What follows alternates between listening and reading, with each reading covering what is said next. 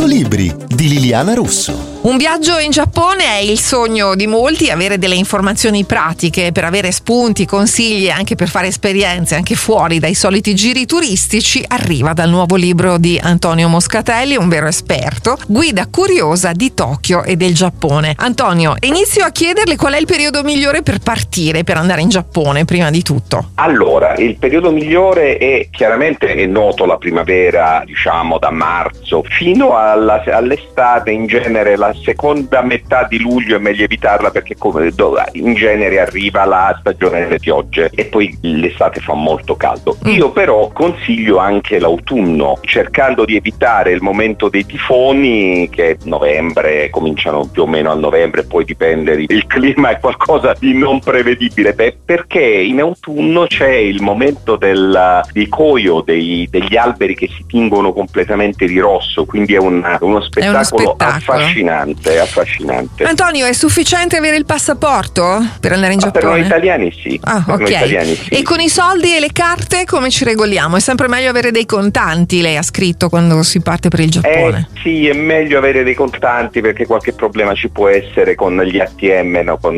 i bancomat, diciamo, perché alle volte le nostre carte non sono perfettamente compatibili, anche se generalmente se si va nei combini, cioè nei convenience store, che sono dei piccoli supermercati aperti quasi 24 ore su 24. Lì ci sono delle macchine ATM dove solitamente si riesce a ritirare contante con facilità. Le carte di credito vanno tutte bene. Queste sono le informazioni pratiche. Poi scelga una tappa imperdibile e anche fuori dai soliti itinerari turistici da consigliare a tutti.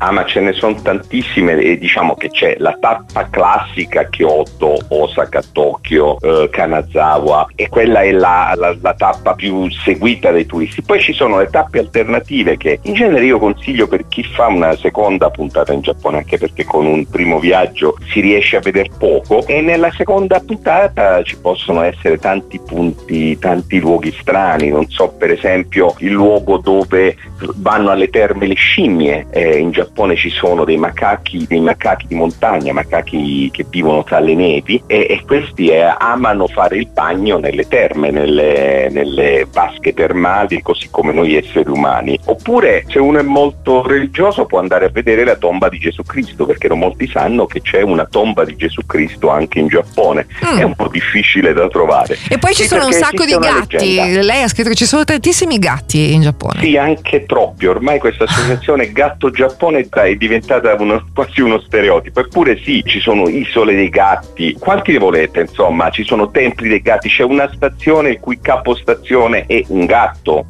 eh, quindi per tutte le scelte, per i gattari, per le gattare c'è eh, un'ampia, un'ampia, facoltà, un'ampia facoltà di scelta. Benissimo, allora guida curiosa di Tokyo e del Giappone di Antonio Moscatello, se avete un'idea così di, di farvi un viaggio in Giappone è assolutamente imperdibile questa guida perché ci sono centinaia di consigli davvero interessanti. Pubblicato da Newton Conton Editori, io sono Liliana Russo e a tutti buon viaggio!